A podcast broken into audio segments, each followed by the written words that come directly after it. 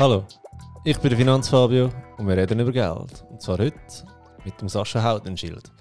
Leider hat es mir bei der Aufnahme das Intro völlig verkackt. Weiß nicht wieso. Wegen dem überspiele ich es jetzt einfach. Ganz viel Spaß mit dem Sascha. Von der Aargauischen Kantonalbank. Die Aargauische Kantonalbank ist auch der Sponsor vom heutigen Podcast. Sascha, es freut mich mega fest, dass du heute da bist. Gleichfalls, danke. Ähm, von wo dass ich dich kenne, muss ich noch schnell erläutern oder möchte ich schnell erläutern. Ich habe äh, der AKB ein Mail geschrieben und gesagt, hey, mir, mir brennt das Thema Nachhaltigkeit unter den Fingernägeln. Haben ihr da einen Vollprofi, wo mir auch Auskunft geben kann? Und dann äh, haben sie gesagt, ja mal, da hätten wir einen, den Sascha. Ähm, haben uns vernetzt. Wir haben zusammen geschrieben, zusammen telefoniert und jetzt hockst du da, zwei Wochen später fast. Nein, weniger als zwei Wochen. He? Und äh, ja, Sascha, willst du dich schnell selber vorstellen? Ja, sehr gern. Äh, hallo zusammen. Äh, wie gesagt, ich arbeite bei der Aargauischen Kantonalbank seit vielen Jahren und bin dort eigentlich zuständig für die ganze Vermögensverwaltung und für die eigenen Fonds, die wir auch haben. Und habe mich von dem her zwangsläufig auch mit der Thematik Nachhaltigkeit äh, beschäftigt in den letzten Monaten äh, sehr intensiv äh, schlussendlich. Mhm. Und je tiefer als man reinkommt, desto mehr sieht man auch, wie spannend und wie herausfordernd das eigentlich das Thema ist. Und es eigentlich nicht wirklich einen roten Faden gibt, sondern man eigentlich schlussendlich äh, sehr rasch in eine interessante Diskussion hineinkommt mit dem Gegenüber, wenn man das Thema anspricht. Mhm.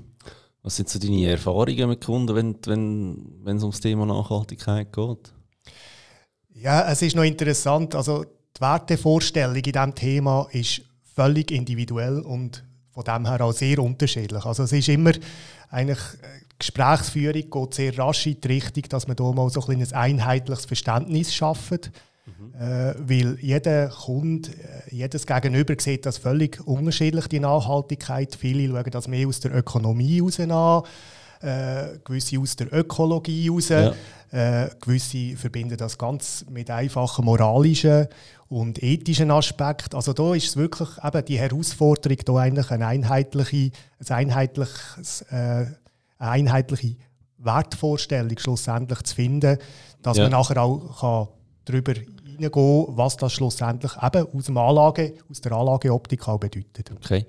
Wie gehst du da vor im Kundengespräch? Weil eben so eine einheitliche Vorstellung zu, äh, anzubringen, finde ich jetzt noch schwierig, oder? Der eine sagt, äh, hey, ich lege nur Kleider an von, von Nikin, weil die noch einen Baum dazu pflanzen. Der andere sagt, äh, du, solange ich da nicht gerade Blutdiamanten gehe, aus der Erde rauskratzen, ist alles gut für mich. Wie, wie gehst du da vor?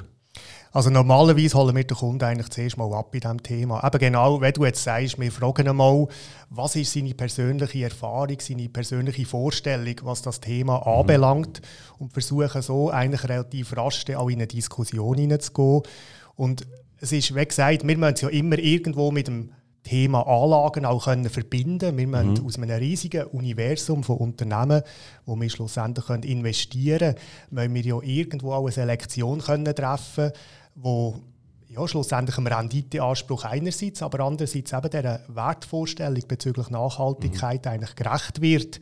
Und darum probieren wir das Thema auch relativ rasch auf eine sage jetzt mal, äh, eine entsprechende Flughöhe zu bringen, äh, so dass wir dem Kunden auch ein systematisch können aufzeigen können, wenn wir die Nachhaltigkeit in den Anlagen schlussendlich dann berücksichtigen. Okay.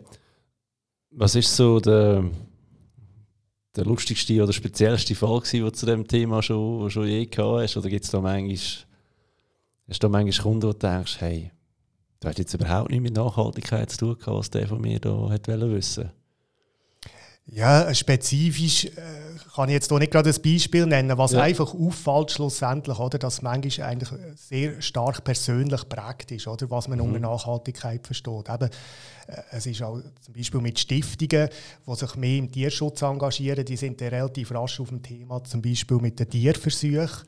Ja. Äh, wo sie natürlich null Verständnis haben, wenn jetzt ein Unternehmen berücksichtigt wird, äh, wo das eigentlich äh, schlussendlich auch macht, die Tierversuche. Mhm.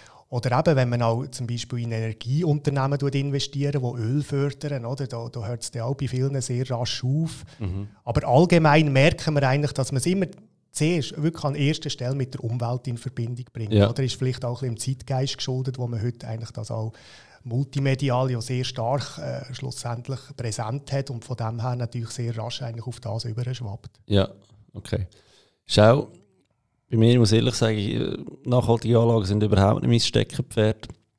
Bei mir ist es immer so grün, oder? So, so Umwelt ist da wichtig.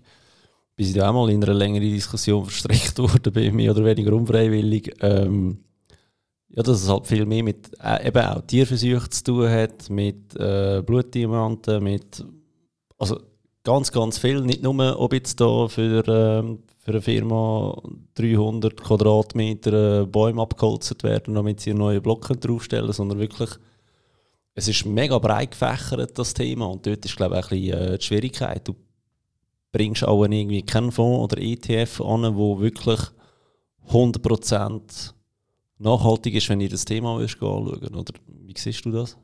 Absolut. Also wir haben ja das auch ein bisschen festgestellt äh, in der breiten Bevölkerung mit der jüngsten Abstimmung, oder? Äh, ich mhm. weiß nicht, das ist auch in allen noch präsent Ende November, wo wir ja über die Kriegsmaterialinitiativen abgestimmt haben, oder? Mhm. Dort ist das plötzlich in aller Munde gewesen und hat eigentlich alle Leute auch vor eine Entscheidung gestellt, ja. wollen wir, dass eigentlich die grossen, äh, verantwortungsvollen Anleger weiterhin in die Rüstungsindustrie investieren oder nicht. Oder? Also dort hat das wirklich eine ganz neue Dimension bekommen, dass eigentlich so etwas von einem Volkswillen soll abhängen ob eben solche Investitionen zukünftig möglich sind oder nicht. Und äh, ich denke, mit dem hat das eigentlich noch, noch eine zusätzliche Brisanz schlussendlich bekommen, das ganze Thema. Mhm. du redest von einer Abstimmung, was mir wieder mal zeigt hat, ja, sobald man in der Öffentlichkeit darüber redet, wird wirklich darüber geredet. Und irgendwie sind wir zum Glück schon, schon ein bisschen besser vorbereitet auf die Abstimmung oder haben mehr Infos bekommen, dass wir überhaupt darüber reden können. Ich bin ähm, im Januar BC, also bevor Corona, bin ich noch an der Finanzmesse äh, 20 gewesen. Und dort hat es mich gedacht, an jedem Stand, wo ich ankomme, es steht Nachhaltigkeit. Und dann frage ich mich, kann das noch funktionieren, wenn dann plötzlich alle Banken und Versicherungen und überhaupt alle Finanzdienstleister plötzlich auf die Nachhaltigkeitsschiene gehen? Ist denn das Ganze nicht irgendwann wie ausgeschöpft? Oder ist es Marketing? Oder was steckt da dahinter, dass wir plötzlich alle sagen, ja, jetzt ist Nachhaltigkeit wichtig, jetzt ist das Thema, da wollen wir mitmachen? Das ist ein ganz wichtiger Punkt, oder? Und da sind wir extrem gefordert in der Aufklärung. Aber schlussendlich auch der Kunde dass er eben das entsprechend im Detail nachfragt. Oder? Weil du sprichst etwas an, was ich auch ein bisschen feststelle und mich persönlich auch ein bisschen stört. Oder? Das Thema wird inflationär verwendet. Oder? Also das heißt, ich muss heute relativ wenig machen, weil es keine einheitlichen Vorgaben gibt, dass ich meine Anlagen und schlussendlich mein Konzept kann nachhaltig schimpfen, oder? obwohl schlussendlich das äh, sehr wahrscheinlich sehr stark an den Kunden vorbei entwickelt ist und nicht wirklich seinen Ansprüchen eigentlich genügt, was er in diesem Thema inne, äh, erwartet, was eben das Finanzinstitut schlussendlich mit den Anlagen auch umsetzt.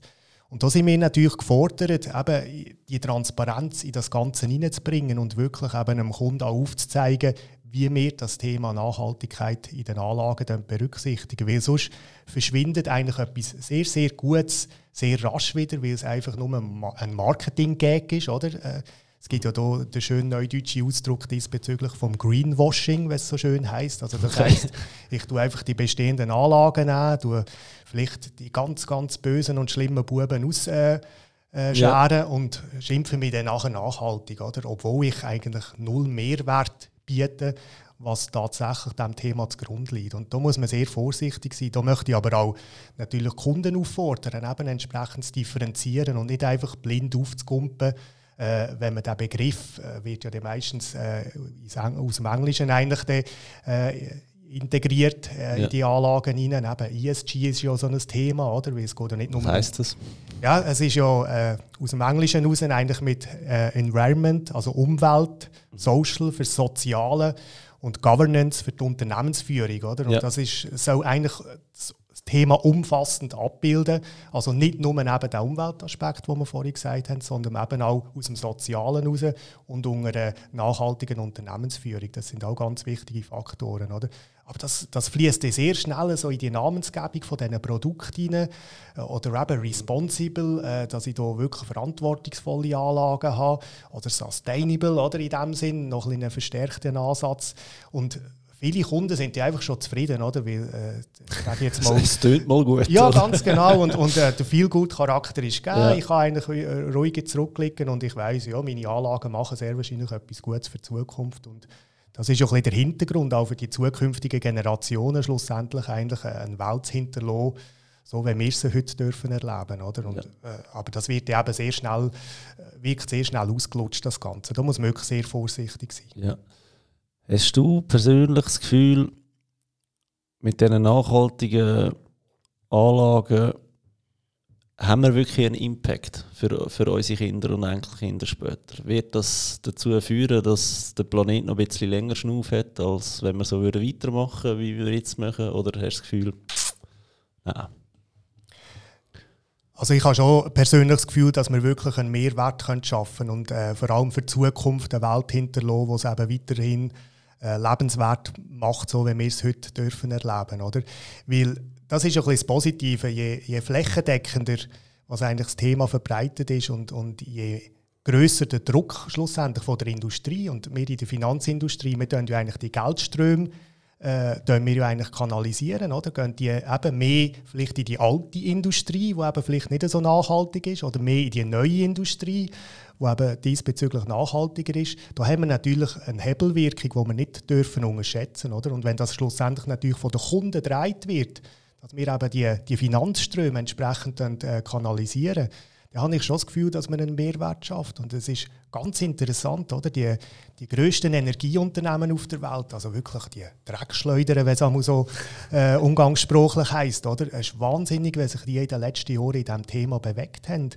Und ja. äh, ich bin darum auch ein bisschen zurückhaltend, um, um jetzt einfach zu sagen, ja, die müssen wir per se ausschließen, oder? Weil die haben eine extreme Hebelwirkung. Also ich meine, wenn ein grosser Ölkon ein Ölkonzern wie jetzt Royal Dutch äh, zum Beispiel finanzielle Mittel in die Hand nimmt, um nachhaltige Energiequellen zu fördern, ja. ist das natürlich unglaublich, was die damit können bewegen können. Da, da kann kein Solarstromhersteller oder irgendetwas äh, damit gleichkommen. Oder?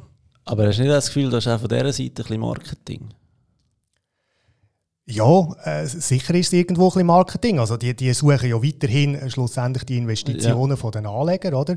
Aber mit uns dort wird äh, schlussendlich äh, die Wirkung, die sie damit erzielen, ob jetzt, das, ob jetzt der, der Hintergrund Marketing ist oder nicht, aber die Wirkung, die damit äh, ausgelöst wird, die ist grundsätzlich ist positiv und der rechtfertigt für, mhm. für, mich auch, wenn man das halt ein bisschen Schaufenster reinstellt. Oder? Ja. Ich meine, alle anderen Institute, die wo, wo sich nachhaltig schimpfen, machen ja das schlussendlich auch. Warum sollen die das nicht auch machen? Insbesondere aus der Optik, dass sie eben die grösste Hebelwirkung in diesem Thema schlussendlich auch haben, gerade was die Umwelt anbelangt. Ja.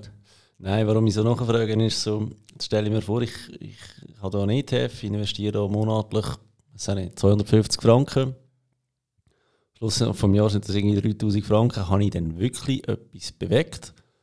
Logisch, ich allein genau nicht mit meinen 3000 Franken, aber wenn ich dann sage, okay, jetzt haben wir da irgendwie 1000 Leute in der Schweiz, oder, wo, wo das machen, dann gibt es auch schon eine Bewegung, wenn man kann sagen okay, sogar die grossen Firmen merken, sie müssen etwas machen. Also in dem Fall sinnvoll, das Ganze. Oder? Ähm, wenn wir noch beim Thema Marketing sind, ich muss nochmal zurück auf die Finanzmesse, weil das ist mir so, so eingefahren. Ich habe das Gefühl, irgendwie, wo ich ja, so 21, 22 war, hat es plötzlich an jedem Ecke Werbung für die dritte Säule. So, und dann, ich weiss noch, meine Eltern, die, haben, die sind mittlerweile über 60, die haben so mit 45 angefangen, die dritte Säule, also die Säule 3a einzuzahlen. Und bei uns hat es so viel Werbung gegeben, dass, dass mit uns jeder 25-Jährige jetzt anfangen einzahlen.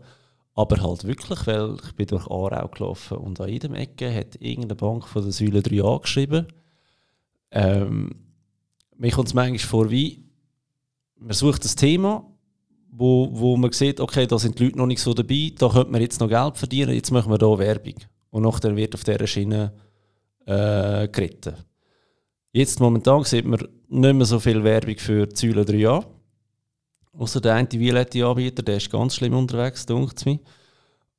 Aber dann ist es Zeit lang, was mich natürlich extrem freut, mega viel Werbung für Finanzplanungen gemacht worden. Und jetzt denkt mir, jetzt kommt so die Nachhaltigkeit. Oder wie, was meinst du, wie lange verfolgt uns das? Oder sagst du, nein, das bleibt so, aber es wird nicht mehr so fest bewerben. Wir tun es nicht mehr so fest bewerben, weil, weil sie jetzt die Leute einfach gecheckt haben. Was meinst du, wo geht das da durch? Äh, ich habe genau das Gefühl, was du jetzt äh, als letztes eigentlich gesagt hast. Oder? Es ist etwas Neues, aber gleich ist es nicht völlig neu. Oder? Weil viele von diesen Faktoren bezüglich Nachhaltigkeit, äh, wie gesagt, ich bin seit vielen, vielen Jahren äh, im Anlagegeschäft drin, haben wir bisher schon berücksichtigt. Einfach vielleicht unbewusst oder wir haben ihm anders gesagt. Weil am Schluss ist ja die ganze Nachhaltigkeit nichts anderes als ein Risikofaktor. Und neu ist jetzt eigentlich, dass man diesen Risikofaktor systematisch in Anlageprozesse einbaut. Das hat aber für das hat es, ich habe gerade jüngst gelesen von einem der First Mover, also wirklich von den ersten Finanzinstituten, die das Thema äh, sehr äh, prominent eigentlich in ihrem Anlagekonzept äh, integriert hat. Dort hat noch jegliche Datengrundlage gefällt. Oder? Also wir, haben, ja. wir haben eigentlich gar nicht gewusst, was bedeutet Nachhaltigkeit aus der Optik von den einzelnen Unternehmen? Oder? Äh, was, was beleuchten wir dort? Wie sind die unterwegs überhaupt in diesem Thema? Mhm.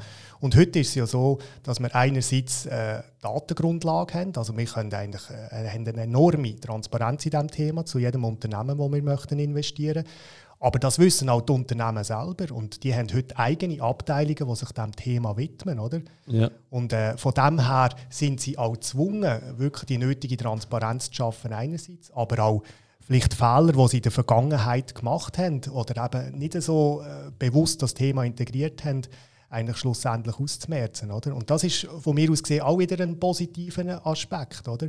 Aber es ist klar, ich meine, da, da mache ich mir nichts vor. Im Moment ist es natürlich en vogue, wenn man das Thema Nachhaltigkeit aus der Bankenoptik äh, ins Schaufenster äh, stellt. Das ist ganz klar. Ja. Aber wie gesagt, es ist nicht wirklich etwas Neues, es ist einfach systematisch, wie es jetzt angewendet wird. Aber jetzt bei dieser Transparenz, ähm, ja, etwa die Leser, die Fragen haben zur Nachhaltigkeit, äh, nehmen wir ein Beispiel, äh, drei Anbieter, zum Beispiel Viag. Du kannst eine Strategie wählen, Strategie 100, das sind irgendwie die 97% Aktien. Du kannst aber auch die Strategie wählen, ähm, nachhaltig 100. Da geht man ja davon aus, okay, dann tue ich mehr in Nachhaltigkeit investieren. Wenn jetzt du aber die einzelnen Produkte dahinter gehst, anschauen, siehst du, ja, aber da wird ja trotzdem in Nestle investiert. Dann muss ich sagen, ja, aber die sind ja weit weg von nachhaltig und speziell Nestle, ist mir immer wieder aufgefallen, dass die in sehr vielen nachhaltigen Produkten immer noch vorkommen. Und dann legen wir einfach Grind und sagen, da kann ja irgendwie etwas nicht stimmen. Was, dass du dich kannst nachhaltig nennen was musst du erfüllen, dass das so ist? Gibt es da ein, ein, einheitliches Schema oder gibt es da mehrere Schemen? Und wenn es irgendwo bereichst, dann schimpfst du einfach nachhaltig und gut ist. Ja, das ist eben genau das, oder? Das ist der Marketingaspekt. Es fehlt heute ein einheitliches Verständnis und es gibt auch nicht eine einheitliche Regelung diesbezüglich. Die also EU, in der Schweiz haben wir nichts Einheitliches oder in der EU oder weltweit? Äh, eigentlich in, allen, in allem, was du jetzt aufgezählt hast, haben wir nichts Einheitliches. Die EU ist jetzt dran, so eine Taxonomie äh, zu entwerfen. Sie will ja Transparenz äh, auch reinbringen, auch bezüglich dem Reporting gegenüber den Kunden, oder? Wo sie eigentlich können, muss, dass jedes Institut muss aufzeigen, wie das Thema Nachhaltigkeit eigentlich in diesen Anlagen integriert ist. Und für das schafft sie jetzt so eine einheitliche Taxonomie, oder? Und wenn es immer so ein ist, wird das voraussichtlich auch in der Schweiz überschwappen. Aber weitere Details gibt es diesbezüglich noch nicht. Und so lange bewegen wir uns genau in dem Vakuum, das du jetzt sehr gut beschrieben hast. Oder? Du sagst es ja selber, für, für mich, für Fabio, ist Nestle nicht nachhaltig. Aufgrund von verschiedenen Aspekten, wo du sehr wahrscheinlich zu dieser Meinung kommst. Aber gemäss sage jetzt, den Standards, die heute so ein bisschen um sind, wo man sich ein bisschen darauf beruft, oder? Die, das sind ja eben externe spezialisierte Firmen, die die Daten erheben, ist Nestle eigentlich überall nachhaltig. Oder? Okay. Das Einzige, was ich im Moment weiß, ist, äh, dass die deutsche Bischofskonferenz, glaube äh, Nestle ihren Anlagen ausschließt. weil sie äh, mit dem Muttermilchersatz schlussendlich etwas hat, wo bei ihnen gegen die allgemeine Wertvorstellung äh, oder der allgemeinen Wertvorstellung widerspricht. Oder? Aber auch die grossen Pharmaunternehmen zum Beispiel sind bei uns natürlich unter der Nachhaltigkeit laufen die, also können investiert werden. Oder? Und ich glaube, was man eben auch nicht darf, unterschätzen der Renditeanspruch der Anleger, der bleibt ja irgendwo durch. Oder? Und jetzt ist mhm. natürlich die Frage, äh, welcher Fonds, welches Anlagevehikel, welchen ETF tut sich eigentlich rausnehmen, aber schlussendlich 40, 50 Prozent der Anlagen in der Schweiz auszuschließen, wenn sie die drei grossen ja. nicht berücksichtigen. Oder? Aber nochmal, dann, dann stellt ein Finanzdienstleister erstellt ein Produkt und reicht das vielleicht an fünf verschiedenen was nicht, guten Siegelinstitutionen vor und von vier bekommt er es und von einem nicht. Oder er bekommt es von einem und von vier nicht. Und dann kann er sich aber trotzdem nachhaltig schimpfen in dem Fall. Grundsätzlich schon. Also er muss nicht einmal jemandem vorstellen. Nein, so weit sind wir gar Aha. nicht, oder? Also das heisst, er kann... Äh, das ist ja super, gell? Also er kann grundsätzlich seine eigene Vorstellung diesbezüglich okay. etablieren in diesem Konzept und, und, sich dessen, und, und sich nachher nachhaltig schimpfen. Oder? Die Frage ist einfach, wird die Skepsis der Kunden oder, äh, schlussendlich so weit gehen, dass sie das hinterfragen. Und, und an das möchte ich eigentlich appellieren, schlussendlich. Ja. Oder? Dass, also die Eigenverantwortung von jedem Anleger, ob wirklich das drinnen ist, wo äußerlich eigentlich äh, das, äh, das äh, Fondsgefäß oder der Fonds verspricht. Aber wie kommst du an die Info? Musst du jetzt einfach wirklich ausnahmsweise mal das Kleidruckte lesen in diesen Finanzprodukten? Oder wie kommst du an die an? Unbedingt, ja. Also dort, äh, es geht nicht darum, oder, all die technischen Parameter zu verstehen, die in diesem Thema schlussendlich oder in so einem Anlagekonzept, wir sind ja selber... Ausser Kosten und Gebühren, die solltet ihr verstehen, ja. Unbedingt, ja. Aber jetzt sagen im Thema Nachhaltigkeit, äh, so, ich, wir sind ja selber an der Erarbeitung von so einem Konzept, ja. äh, wo dort zugrunde liegen, oder? Ich glaube, es ist einfach wichtig, dass er sieht, äh, ist das ein Greenwashing-Produkt? Eben ist das eins, das sich einfach so schimpft, aber schlussendlich habe ich eigentlich nach wie vor die gleichen Anlagen wie vorhin. Oder ist es ein Produkt, wo meinen Wertvorstellungen plus minus entsprechen, oder? Aber auch da muss ich ein bisschen davor warnen. Eben, du hast das Beispiel Nestle genannt, oder? Da, es wird bei vielen anderen Anlagen wird man auch im ersten Moment eigentlich vielleicht ein bisschen auf Unverständnis stoßen, dass die drin sind. Ist mir übrigens genau gleich gegangen. Also ich werde heute zum Teil noch überrascht, welche Unternehmen was nachhaltig sind. Ja. Oder? Jetzt, jetzt wirklich mal ges Beispiel? gesprochen aus der, aus der neutralen Optik und welche was nicht nachhaltig mhm. sind. Äh, eben, ich habe es genannt, also die ganze Pharmaindustrie zum Beispiel, oder, äh, eben mit Tierversuchen und so weiter, äh, kein Thema, äh, sind nachhaltig. Äh, du hast den Nestle angesprochen. Äh, wir haben auch in den USA verschiedene Unternehmen, die in dem Sinn nachhaltig sind, äh, ja, wo jetzt auch nicht unbedingt intuitiv äh, darüber würdest nachdenken, oder? Die ganzen ja. Technologieunternehmen zum Beispiel, oder? Wo man ja auch nicht nur Positives gehört, die sind alle nachhaltig per se. Also das, etwas Nachhaltiges gibt es fast nicht, oder? Jetzt fragt man sich auch mit Energiebilanz, die hinten dran steht und so ja. weiter, oder? Ist das wirklich nachhaltig? Die Arbeitsbedingungen, wenn das aus iPhone zusammengetöchtelt wird. Ja. Absolut, oder? Und das ist halt, eben, da, da sind wir schon wieder in einer Diskussion, die sehr wahrscheinlich äh, mehrere weitere Blogs wird füllen äh, wenn man das möchte vertiefen, oder? Also da das ist gut, wir haben Zeit noch. ja, okay, mega spannend. Also, so, so tönt es jetzt für mich, du wirst nie die hundertprozentige ähm, Garantie haben, dass alles, alles sauber läuft, auch wenn nachhaltig drauf steht. Es läuft schon sauber, einfach vielleicht nicht deinen Vorstellungen entsprechend. Oder? Ja. Und äh, es ist ja auch so, dass wir wegen dem zum Beispiel mit, mit gewissen Umsatzschwellen arbeiten müssen. Da gibt es auch so, so Paradoxum, äh, wenn ich ein kurzes Beispiel darf nennen oder Wenn du jetzt Sehr heute gern. zum Beispiel in Swisscom investierst mhm. und du sagst aber per se, also für mich zum Beispiel Erwachsenenunterhaltung, also Pornografie, Glücksspiel, das sind für mich Themen, das sind so Klassiker, sage ich jetzt einmal, die ich möchte ausschließen in meinen Anlagen. Das ist nicht nachhaltig, oder? Ja. Dann würdest du aber, wenn du jetzt würdest einfach ohne Umsatzschwellen und irgendetwas äh, ein Unternehmen beurteilen, würdest du jetzt äh, der Swisscom ausschließen, weil mhm. er stellt Infrastruktur zur Verfügung für Online-Gambling, für Online-Unterhaltung schlussendlich in der, in, der, in der Pornoindustrie und ist von dem her ohne Umsatzbetrachtung eigentlich nicht nachhaltig. Oder? Das Gleiche gilt zum Beispiel auch für Lufthansa. Mhm. Äh, auch so ein Beispiel mit, äh, du tust äh, Alkohol ausschließen, oder? Ja. Und die machen unter einem Prozent von ihrem Umsatz machen die mit Alkoholverkauf an Bord, oder? Der Klassiker, ja. Ich, ich gönne mir noch ein Güppli, wenn ich schon mal in die Ferien reise. Kommen schon besoffen an in der Ferien, ja. das, äh, das, das, überlohne ich dir, aber äh, genau so äh, funktioniert es. Und wenn ich jetzt dort auch wieder nicht irgendeine gewisse Toleranzschwelle würde einführen würde, wäre der Lufthansa per se zum Beispiel ausgeschlossen wegen dem Thema Alkohol und nicht wegen dem Thema äh, CO2-Ausstoß oder schlussendlich eben äh, aus, aus Flugzeugbetreiber, oder? Mhm. Aus Airline. Und das sind so... Jetzt haben wir schon zwei Gründe zum Lufthansa ausschließen. genau.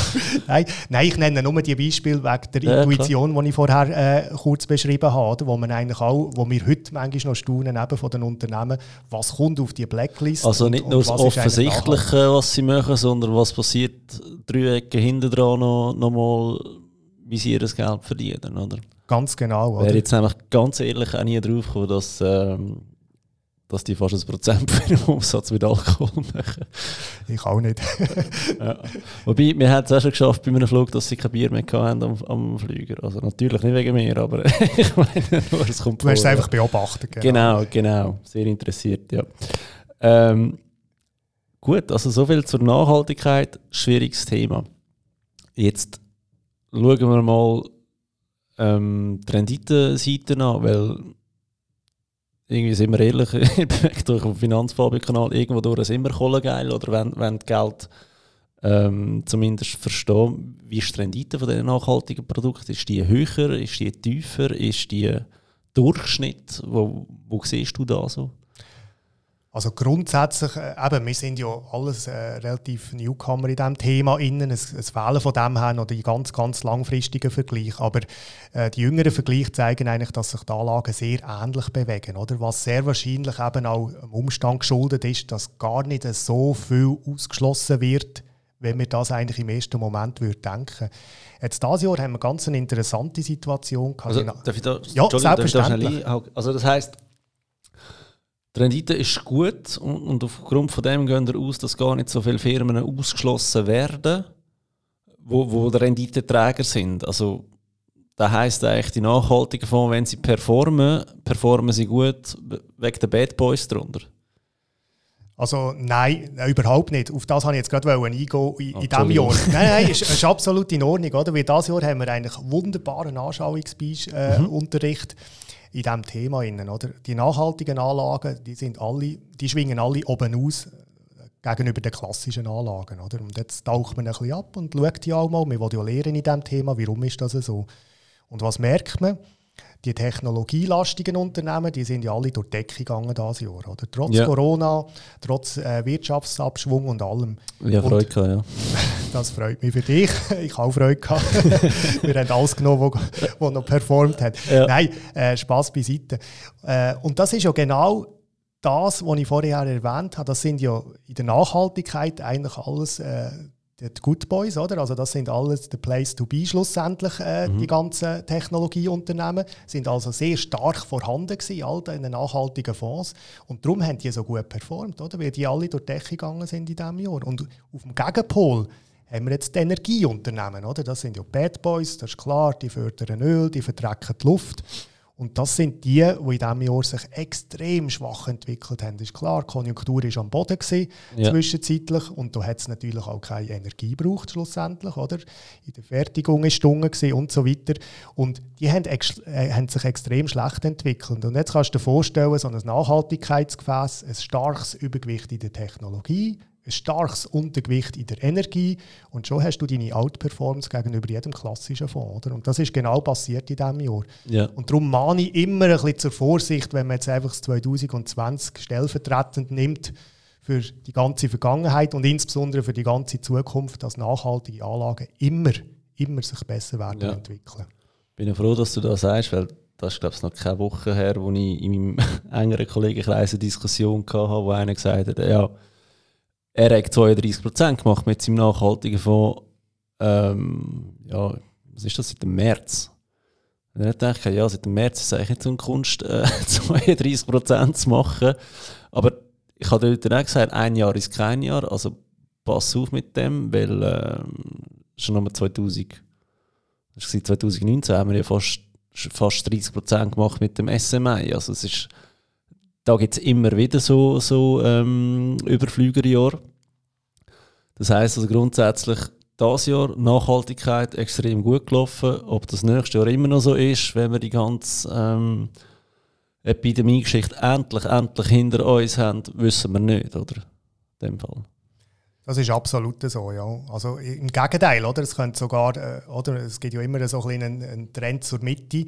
Also das heißt, die Unternehmen, das haben wir jetzt auch jüngst gesehen, die eigentlich eher ein bisschen abgestraft worden sind und eben nicht so nachhaltig sind. Das ist jetzt aber eher Zufall und dem mhm. Umstand vom wirtschaftlichen Umfeld geschuldet. Äh, die könnten natürlich in einem Wirtschaftsaufschwung, der ja heute allgemein für das nächste Jahr prognostiziert wird, könnten die natürlich oben ausschwingen, oder? Und dann hätten wir plötzlich den umgekehrten Effekt. Darum ich mahne immer ein bisschen zur Vorsicht, wenn man jetzt einfach ganz, ganz kurze Perioden stellvertretend äh, will, nehmen, um eigentlich das Thema auch zu propagieren und zu sagen, schau, die entwickeln sich immer besser, äh, du kannst dich darauf verlassen. Oder? Also das ist überhaupt nicht ja. so. Okay. Nachhaltigkeit in der, in der Finanzwelt gibt es ja nicht nur in Fonds und ETFs, sondern auch Hypotheken. Und ich glaube, ihr selber habt auch ein Produkt, wo, wo grüne Hypothek, glaube ich, hat es geheißen, als ich mal am Telefon war mit jemandem von euch, den ich fragte. Kennst du dich dort aus, äh, die grüne Hypothek von der AKB, was du da musst erfüllen für Parameter? Äh, Details, wer, wer, bekommt so eine, so eine Hypothek? Details kann ich nicht wirklich, da muss ich dir ehrlich sagen. Da bin ja. ich zu wenig der Kommerzler. Äh, aber was sicher positiv zu erwähnen ist, dass man eigentlich das System voll integriert gemacht hat. Also das heißt, wir finanzieren die Mittel, die wir dort widersprechen, für den Bau von, von nachhaltigen Liegenschaften, finanzieren wir über einen sogenannten Green Bond. Also ja. da sind wir halt wieder im Englischen. Entschuldige mich, wenn ich da ja. zwischendurch abdrifte, aber das ist leider. Vielleicht musst du jetzt noch schnell einen Bon erklären, aber du bist selber schon. Nein, ich, ich wäre jetzt kurz darauf eingegangen. Das ist eigentlich ja. eine klassische Obligation, wo, wo wir ja am Kapitalmarkt Mittel aufnehmen und damit eigentlich den Gläubigen versprechen, dass wir diese Mittel ausschließlich für nachhaltige Liegenschaften zur Finanzierung einsetzen. Also das heißt, da haben wir wirklich einen geschlossenen Kreislauf zwischen Investoren, die die Mittel zur Verfügung stellen für nachhaltige Investitionen schlussendlich wiederum und er so eigentlich Gewissheit hat, dass das jetzt nicht irgendwie für einen, Lager, äh, für einen Lagerhausbau oder, oder sonst für etwas verwendet wird, was nicht wirklich nachhaltig ist, sondern eigentlich für klassische Liegenschaften, die halt nach dem Minergie-Prinzip schlussendlich auch nicht jetzt mit einer Ölheizung äh, umgehen oder einer schlechten äh, Dämmung oder einer schlechten Isolation und so weiter, ja. äh, sondern eigentlich wirklich dort die Nachhaltigkeitskriterien, die Umwelt Kriterien, die es dort vor allem darum geht, erfüllen. Genau, das, das ist mir eben auch noch geblieben, dass man schaut, ja, was ist, was wird da für eine Heizung verbaut, oder? Dass man sagt, okay, die Heizung muss irgendwie nachhaltig sein. Und ich bin jetzt eben bis zu dem Augenblick davon ausgegangen, dass es einfach darum geht, wenn, wenn die Liegenschaft nachhaltig ist, dann hast du irgendwie einen speziellen Zins auf die Hypothek, aber du sagst jetzt nicht nur, die Liegenschaft ist nachhaltig, sondern auch das Geld für die Hypothek fließt aus, einer nachhaltigen, äh, aus einem nachhaltigen Produkt eurerseits. Also Anlageprodukt eigentlich. Okay. Das ist eigentlich das Novum, genau. Weil vorhin haben wir einfach die klassischen Minergie-Hypotheken gehabt, oder, wo das auch umgegeistert ist überall. Aber das ist ja heute eigentlich plus minus der Standard. Äh, und da haben wir jetzt aber auch die Finanzierung, die entsprechend ist, also die Mittelaufnahme. Und vielleicht, wenn ich noch ganz eine kurze Ergänzung darf machen es geht eben nicht nur zum Beispiel um, um Heizungen, die diesbezüglich nachhaltig sind und eben die bessere ist Isolation. So bleiben, ja. Nein, nein, ist absolut in Ordnung. Was ich eben noch spannend finde, es geht zum Beispiel um einen Mietermix, äh, wo die Liegenschaften haben. Oder? Es geht natürlich auch darum, eben hat es dort wirklich entsprechende Wohnungen, vielleicht auch für, für, äh, für ältere Leute, oder? also altersgerechtes Wohnen, hat es vielleicht sogar je nachdem gewisse Hilfestellungen diesbezüglich. Also auch das fließt hier ins Nachhaltigkeitsprinzip von so einer Liegenschaft hinein. Also es ist nicht nur die ökologische Sichtweise, Preis, sondern eben, es kommt auch ein sozialer Aspekt schlussendlich dazu. Ja.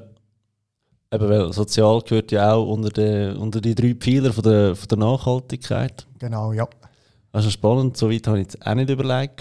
Zum Glück haben wir dich da, gell? Was gibt es weitere spannende Entwicklungen in der Nachhaltigkeit in Zukunft, wo du sagst, da kommt noch etwas auf uns zu, speziell aus der Finanzwelt, was, was grüne Anlagen betrifft?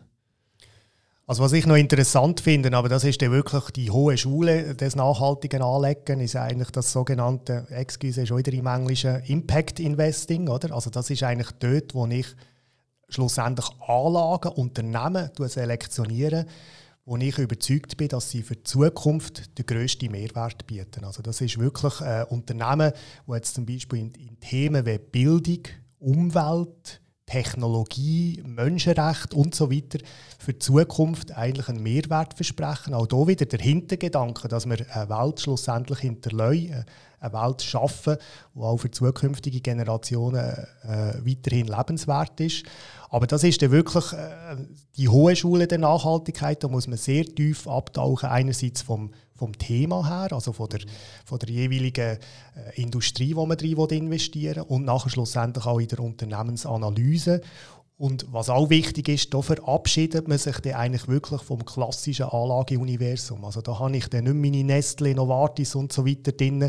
Da habe ich dann vielleicht viele Namen drin, die ich gar nicht jetzt so intuitiv können. Oder? Seien das irgendwelche Solarpanelhersteller, seien das Bildungsinstitute, die eben sehr stark vielleicht auf die Online-Bildung setzen. Natürlich auch ein Thema, das seit Corona äh, sehr prominent vertreten ist und das damit auch in Regionen verbreiten, die bisher vom Bildungssystem eher ausgeschlossen sind. Und das sind natürlich sehr spannende Themen. Mhm. Aber wie gesagt, da muss ich dann wirklich schlussendlich auch bereit sein, vielleicht äh, auf schwächere Jahre können, äh, einzugehen und, und eben ein bisschen, ja, ein bisschen nachhaltig wirklich auch dabei zu bleiben bei diesen Anlagen, äh, weil es mal, mal ein bisschen schwächer läuft, mal ein bisschen besser läuft, aber das sind nicht irgendwelche Jahresbetrachtungen, die da zugrunde liegen. Und da kann ich mich dann, glaube ich, wirklich zurücklehnen und sagen, also da habe ich jetzt eine nachhaltige äh, Anlage in meinem Portfolio. In Kannst du beim, äh, Weihnachtsapper auf die Schulter klopfen und sagen, ich bin supergrün in dem Fall, oder?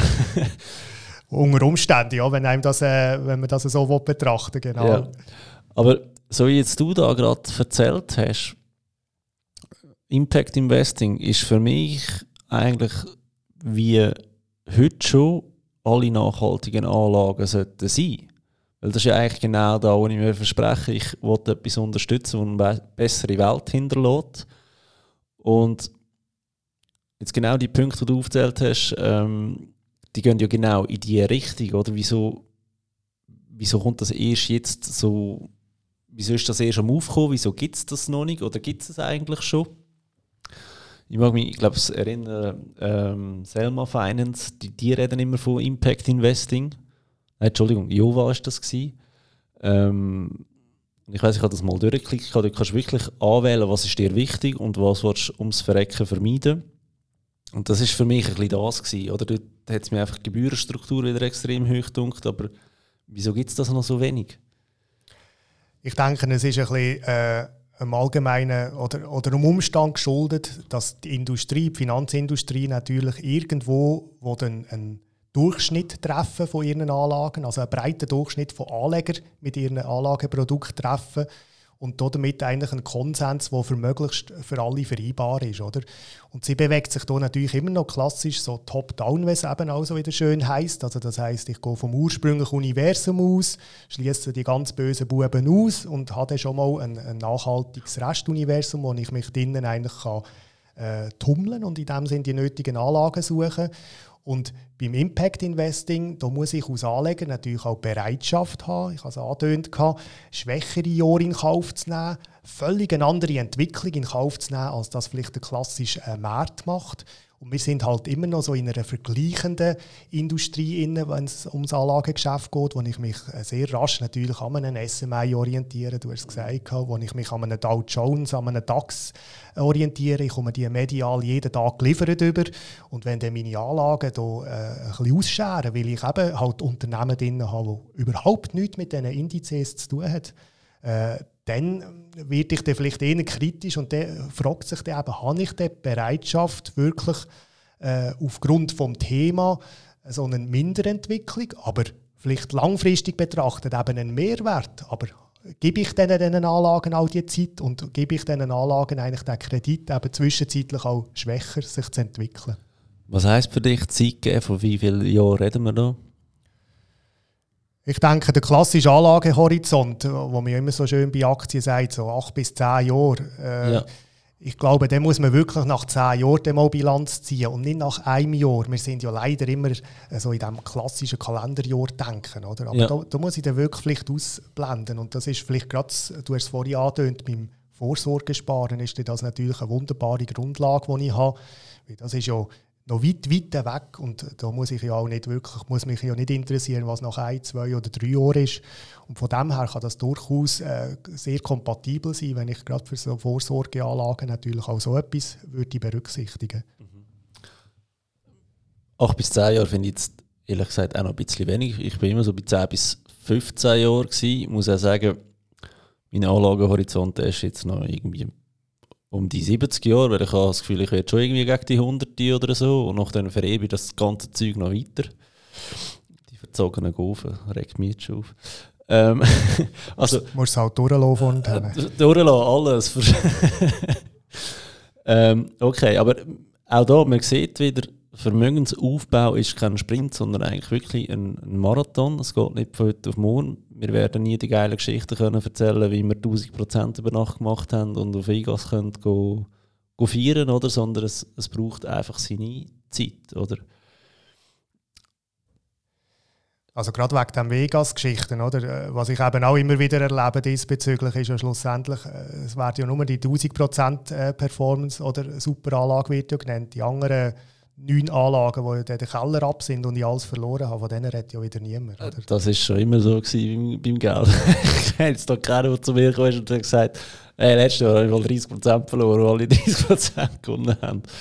Aber ja, das ist, äh, ich glaube, bei allem immer so. Man erzählt halt lieber von seinem Erfolg.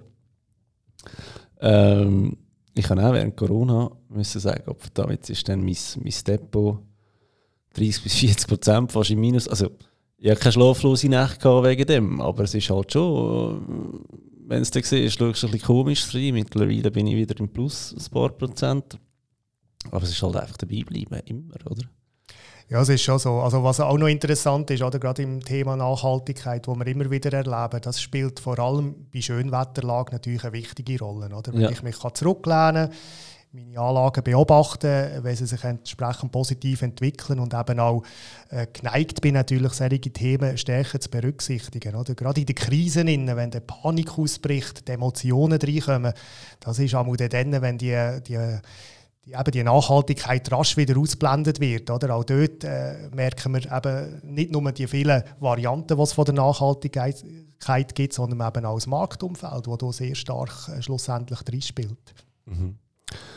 Du als Leiter von der Vermögensverwaltung von der AKB, wie hast du Corona erlebt? Also wie, wie haben die Kunden reagiert?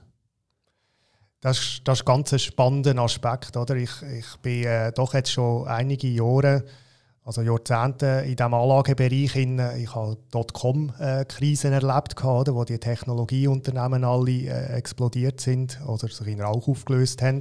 Gut, die haben auch noch wirklich einen Mehrwert können bieten, oder? Nein, nein, aber, aber ich meine, mögen sich viele nicht mehr erinnern, aber ja. es sind auch gute Sachen wie Google und so weiter entstanden aus dieser Zeit heraus, oder, wo heute eigentlich äh, in aller Munde sind und Geld verdienen ohne Ende. Also das nur aus Randbemerkung. Äh, ich habe die Finanzkrise natürlich hautnah erlebt, oder, wo man 2007, 2008 eigentlich gesehen hat, wie die Banker dort äh, aus, dem, aus der Lehman Brothers äh, Bank ja. rausgelaufen sind mit den Schachteln unter dem Arm, ist auch noch in bester Erinnerung. Also alles Ereignisse, wo die Märkte massiv eingebrochen sind, die Euro-Schuldenkrise, äh, wo man auch nicht gewusst hat, oder, äh, explodiert jetzt hier der, der europäische Währungsraum. Und jetzt die jüngste Krise, die Corona-Krise, die ist ganz anders von der Anlegerseite her. Und wir haben uns auch überlegt, warum spüren wir nicht die grosse Panik, die, die Panikverkäufe, die es schon gegeben hat, aber, aber sehr isoliert, oder? nicht in der Breite, wenn wir das in der vorhergehenden Krise gesehen haben. Also eine Erklärung wäre natürlich, dass alle Finanzfabio lesen und ich dort schon x-mal gemahnt habe, wenn es mal runtergeht, kein Grund zur Panik, kein Grund zum Verkaufen, gehen jetzt posten. Das ist vielleicht eine mögliche Erklärung. Ja. Ist sicher ein wichtiger Aspekt. Ich weiß jetzt nicht, wie, wie, global was du diesbezüglich äh, wirkst, aber äh, ich nehme das gerne zur Kenntnis. Auf das bin ich jetzt noch nicht gekommen. Nein, äh, unsere, unsere, unsere Haupterklärung, und ich, ich gehe heute wirklich davon aus, dass wir richtig liegen, ist eigentlich gesehen, es ist eine Krise gewesen, die nicht struktureller Natur war, also nicht ausgelöst durch einen einzelnen Sektor, wie eben die ja. Finanzkrise oder Technologie äh, oder die äh, Dotcom-Krise, sondern es ist eine, eine Gesundheitskrise gewesen, also etwas, wo wir plötzlich tagtäglich auch in unserem Leben gespürt haben. Oder? Das gesellschaftliche Leben ist ja genauso abgewürgt worden wie eigentlich das wirtschaftliche leben. Und, und durch das, was ich nicht einfach heimgehen Türen zumachen und die Krise ist erledigt gewesen, sondern die ist genauso omnipräsent gewesen. Äh, ich pendle, oder? Im ÖV habe ich das gespürt. Äh, wir haben auf der Bank äh, mit dem Homeoffice äh, ganz etwas Neues eingeführt. Mhm. Äh, wir müssen vorsichtiger sein. Daheim haben wir Risikopatienten, die man zurückhalten muss sein. Also es ist so eine Omnipräsenz gewesen, dass ich extrem sensibilisiert war bei diesem Thema, aber auch beschäftigt war mit anderen Aspekten als mit meinen Anlagen. Ich habe das Gefühl, die Anlagen die sind ganz, ganz am Schluss irgendwo noch gekommen, weil es ist um, ich sage jetzt mal übertrieben, ums nackte Überleben gegangen, oder, in ja. dem Moment. Um Existenzängste auch vom, vom Kleingewerbler und so weiter. Ich glaube, das ist ganz ein wichtiger Aspekt gewesen. Und das Zweite, es ist so schnell gegangen. Der Ab ja. weder auf, oder? Es, sind ja, äh, es ist ja der Rekordabschwung vom zeitlichen Aspekt, wie auch der Rekordanstieg, äh, wenn man das anschaut ich habe fast keine Zeit gehabt, um, um in Panik zu verfallen. Oder? Weil die Märkte sind schon wieder am Steigen gewesen. Kaum ja. äh, habe ich äh, noch meine letzten Tränen gerechnet, wie, wo das Portfolio eigentlich zurückgegangen ist. Und das ist, glaube ich, auch ein wichtiger Aspekt. Gewesen. Also wenn jetzt das damals in der Finanzkrise über Jahre hinweg gegangen wäre, bis wir wieder die alten Kursniveau erreicht ja. hätten, ich habe das Gefühl, da hätten wir, da hätten wir mehr äh, schlussendlich so Panikverkäufe und, und, und Verleiderverkäufe, wie es auch so schön heisst, gesehen. Ja. Ja, da können wir sehr gut. Ich habe nicht gedacht, es kann ja nicht sein, dass, die, dass das schon alles wieder steigt. Da muss doch noch mehr passieren. Aber irgendwie immer, wenn ich denke, also morgen geht es, ist wieder gestiegen. Die haben mich aufgeregt, dass ich zu wenig investiert habe.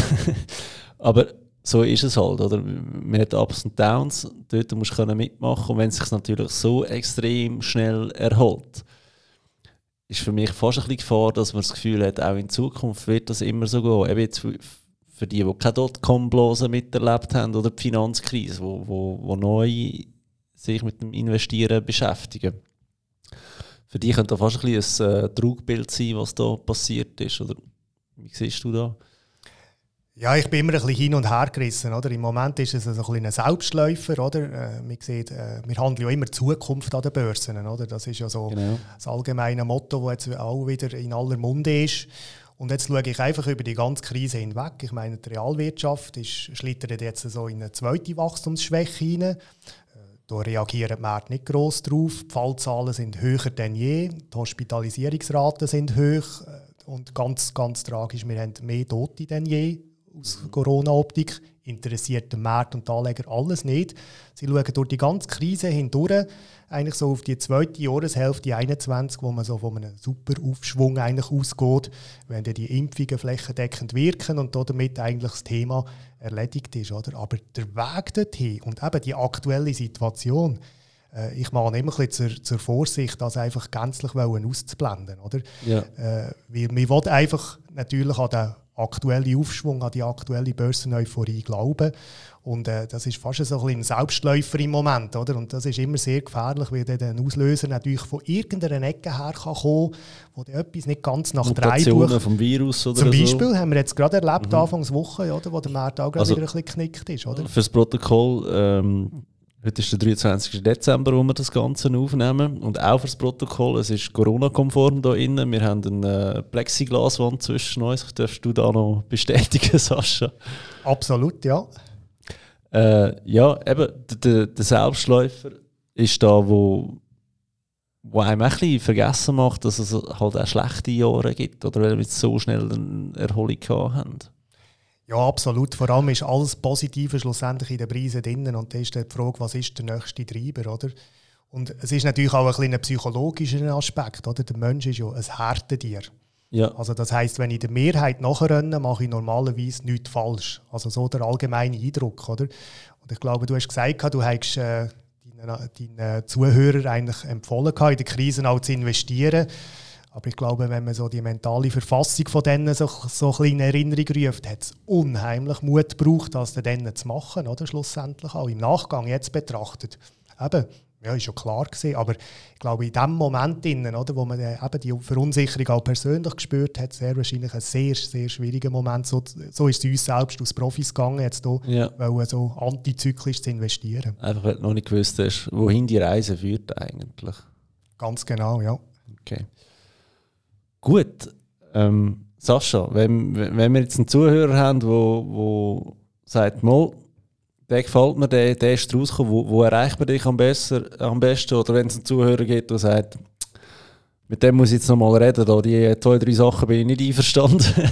wo erreicht man dich am besten, Sascha?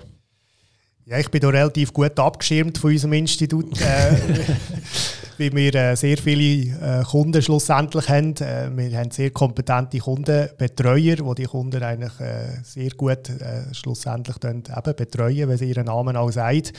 Und ich bin so ein bisschen der Mann im Hintergrund, der schlussendlich eigentlich probiert, die richtigen Fäden zu ziehen mit meinem Team her. Und eigentlich über sie äh, komme ich die, die Rückmeldungen, positiv wie negativ, eigentlich meistens die negativen viel schneller als die positiven. Das ist liegt ein bisschen der Natur der Sache. Komme ich eigentlich zugestellt über und würde mich sehr gerne natürlich auch auf die einzelnen Aspekte äh, melden.